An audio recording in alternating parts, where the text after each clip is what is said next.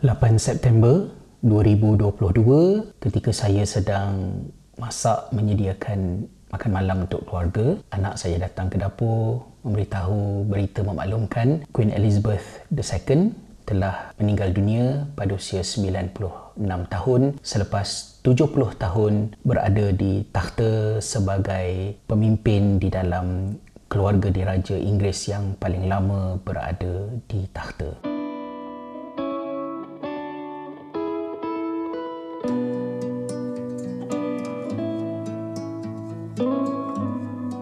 Assalamualaikum warahmatullahi wabarakatuh. Salam sejahtera. Apa khabar sahabat-sahabat semua? Terima kasih kerana selagi milih untuk bersama dengan saya, Hasrizal di dalam perkongsian kita pada kali ini. Queen Elizabeth II dalam memori peribadi saya tahun 1989 ketika beliau melawat Malaysia, beliau juga telah datang ke Ipoh, ke negeri Perak. Kami pelajar-pelajar di sekolah Izzuddin Shah yang terletak di Jalan Sultan Azalan Shah atau dahulunya dikenali sebagai Tiger Lane merupakan jalan raya yang menghubungkan lapangan terbang Ipoh dengan Bandar Ipoh dan juga Kuala Kangsar sebagai bandar diraja. Kami beratur di sepanjang jalan mengibarkan bendera ketika Queen uh, lalu di hadapan sekolah kami bersama-sama dengan pelajar-pelajar daripada sekolah-sekolah lain yang ada dekat situ seperti Sekolah Menengah Teknik, Star, Sekolah Tengku Abdul Rahman, Sekolah Raja Chulan dan sebagainya.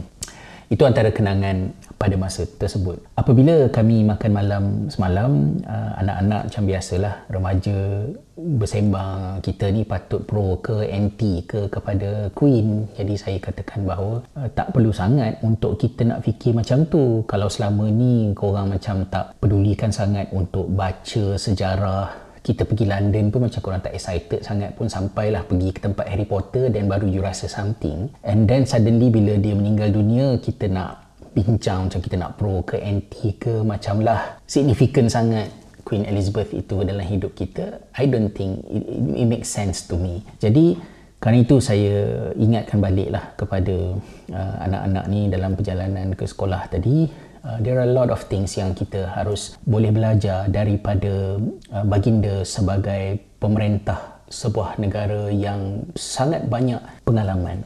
Berapa ramai uh, public figure yang tersalah cakap, tersalah langkah, berkelakuan tidak senonoh uh, dalam pengetahuan kita. Tapi itu something yang saya tak pernah tengok lah berlaku kepada uh, Queen uh, Elizabeth.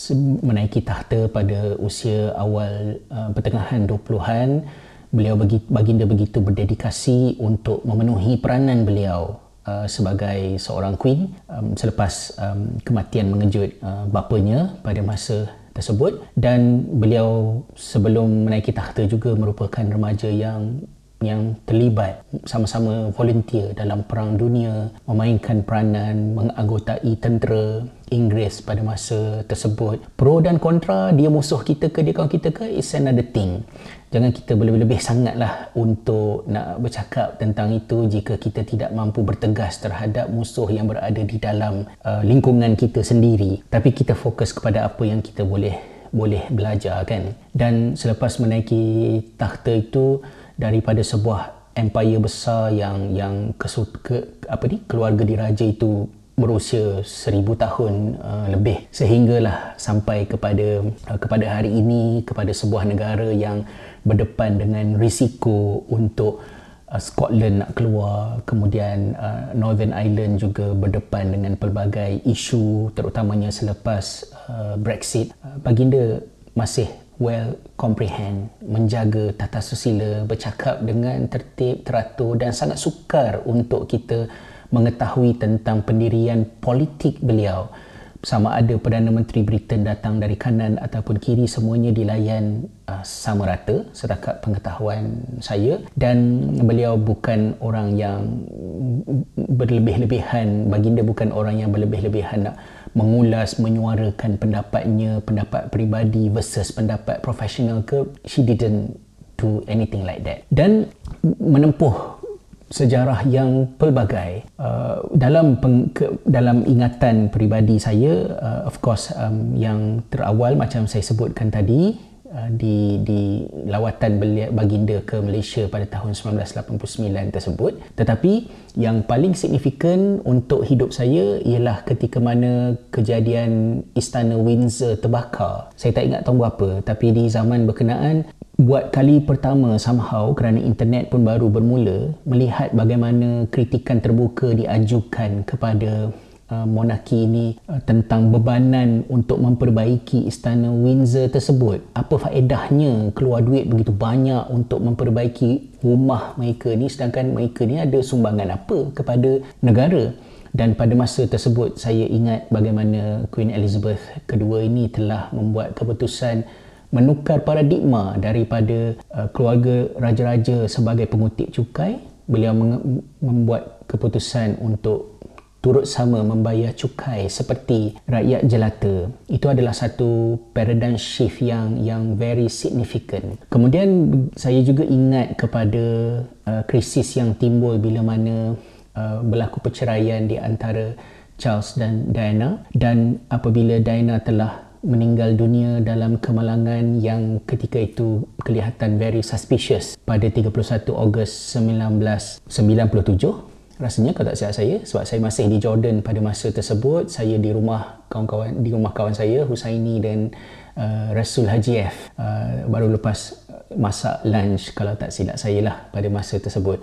Jadi sekarang ni mungkin kita dah ada macam-macam maklumat tapi pada masa tersebut kita nervous memikirkan kerana uh, keluarga Fayed uh, adalah Muslim. So adakah Diana akan masuk Islam? Dan bolehkah ada seorang Muslim dalam ekosistem uh, kesultanan ataupun uh, keluarga diraja Inggeris ni tadi dan kuatlah kecenderungan pada memikirkan uh, konspirasi dan macam-macam isu lain lagi yang berada di belakang kematian tragis uh, apa ni uh, Princess Diana pada ketika itu kan. Selain daripada itu juga saya mula berkenalan dengan konflik di Island Utara apabila kali pertama saya datang ke Pulau Island ini pada tahun 1998 iaitu ketika saya masih sempat melihat kereta kebal di Belfast pada ketika itu dan bagaimanakah konflik di antara United Kingdom dan Ireland ini mengorbankan ribuan nyawa.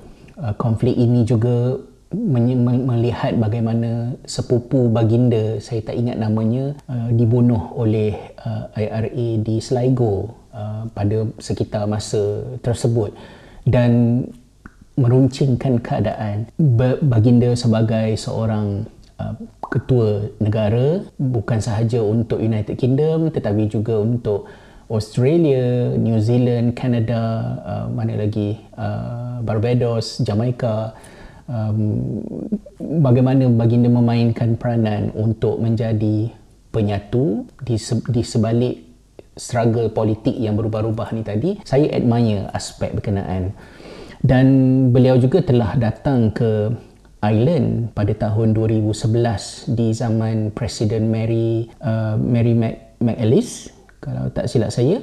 Dan ucapan yang beliau sampaikan itu sangat signifikan untuk menentukan rentak era sekarang. Adakah masih mahu terus bermusuh benci membenci dan menimbulkan uh, ketidaktenteraman di antara dua jiran yang tak boleh nak lari ke mana-mana lah dua buah pulau berjiran ni ataupun macam mana. Jadi kalau tengok balik ucapan beliau pada masa tersebut uh, bagi saya sangat penting uh, untuk seorang uh, daripada keluarga diraja Inggeris datang ke island ini buat kali pertama dalam sejarah. Dan uh, kalau tidak silap saya juga daripada sisi ibunya beliau juga ada keturunan Irish kerana beliau um, baginda Queen Elizabeth uh, II itu adalah keturunan daripada uh, Irish uh, King of Uh, Brian uh, Boru yang memerintah Ireland pada sekitar tahun 1002 hingga 1014 yang menyaksikan tentang kekalahannya di dalam perang Clontarf kalau kita rujuk balik kepada sejarah Ireland pada suatu ketika kan? Jadi benda-benda ini kita ambil tahulah untuk kita belajar. Saya punya perasaan tu ialah bila saya nampak orang tua apatah lagi sebagai pemimpin kepada sebuah negara mereka telah mengalami menyaksikan begitu banyak sejarah dan fokus on apa yang kita boleh belajar terutamanya di zaman kita menginsafi betapa susahnya nak melahirkan manusia yang berkualiti kan? Di zaman budak-budak sekarang terlompat-lompat dengan TikTok, Snapchat, apa-apa benda sekarang ni macam oh um, how how how high I, I'm thinking about individuals macam Queen Elizabeth uh, the second ini sebagai pemimpin kepada uh, sebuah negara. Dan sedikit malangnya ialah kerana di akhir hayat um, baginda baginda berdepan dengan krisis yang again dicetuskan oleh masalah quote unquote budak-budak sekarang lah apabila uh, cucu uh, baginda Harry berkahwin dengan uh, uh, Markle yang telah um, secara terbuka membuat dakwaan yang amat berat kepada keluarga uh, beliau. Uh, betul ke tak betul ke apa semua ke dulu saya macam uh, cuba untuk tidak bias tetapi bila dah start podcast uh, yang uh, beliau lakukan kemudian perkembangan-perkembangan terkini pasca temu bual dengan op- opera tu saya dah memang menyampah lah. Dan saya hanya nak fikirkan dari segi betapa sedihnya uh, jiwa seorang nenek lah apabila cucunya yang trauma daripada kecil dengan tragedi kematian ibunya Diana dalam dalam kemalangan tersebut. Kemudian bapanya berkahwin dengan uh, isterinya yang pada masa ini uh, menjadi remaja yang berdepan dengan pelbagai cabaran masalah dan sekarang ni berumah tangga dengan uh, seorang wanita yang sangat manipulatif dan uh, merosakkan hubungan di antara beliau dengan uh, keluarganya.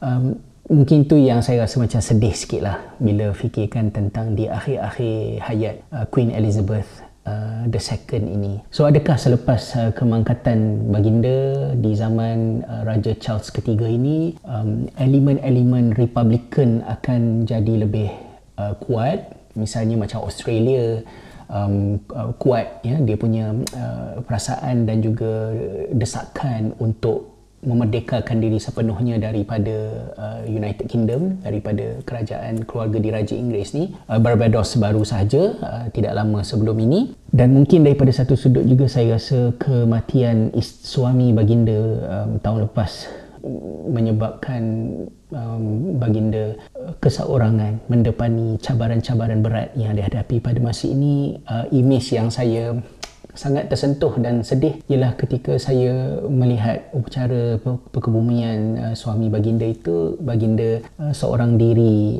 um, berada di satu sudut walaupun pakai mask tu nampak very uh, fragile.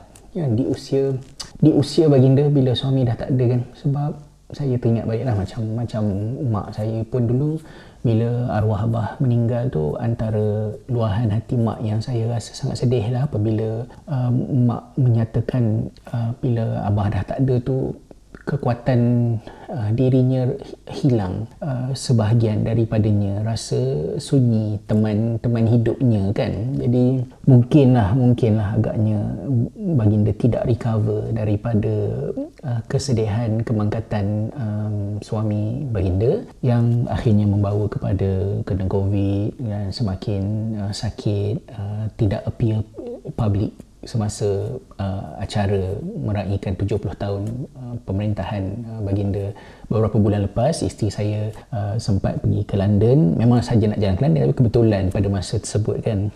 Ala kulihalnya saya rasa lebih wajar untuk kita memberikan fokus untuk mempelajari kualiti-kualiti tinggi yang ada pada diri baginda sebagai seorang individu dan saya sebagai uh, seorang muslim nabi saya nabi Muhammad SAW uh, nabi Muhammad tidak pernah mengajar untuk memandang uh, pemimpin-pemimpin negara lain itu dengan uh, bahasa memaki mencarut uh, mempelekeh memandang rendah uh, tak ada. Baginda ketika ber, berkomunikasi menghantar surat baginda menyampaikan mesej dengan menunjukkan um, hormat beliau sebagai pemimpin kepada sebuah kerajaan komuniti di semenanjung tanah Arab dengan pemimpin empire lain dan sebagai muslim versus non muslim juga apabila uh, mayat seorang Yahudi yang meninggal dunia itu lalu di hadapan baginda berdiri untuk um, menunjukkan rasa hormat uh, kepada kepada uh, individu berkenaan dan perbezaan agama tidak menjadi sebab untuk kita rasa bagus sangat terutamanya ketika kita sendiri um, tidak belum berjaya untuk membersihkan persekitaran kita daripada orang-orang kita sendiri yang mengkhianat, mengkhianati dan menzalimi sesama sesama kita. Jadi dia akhir zaman ini um, ambillah sedikit peluang nasihat untuk diri saya sendiri juga untuk baca dan fahami tentang latar belakang yang membentuk kepribadian uh, beliau baginda sebagai seorang pemimpin dan apakah ada benda-benda yang boleh kita teladani untuk kita pinjam kualiti-kualiti tersebut untuk membentuk manusia di zaman Snapchat, TikTok, Discord uh, yang tak apa benda lah yang ada sekarang ini semuanya sibuk dengan benda-benda yang useless um, Wallahualam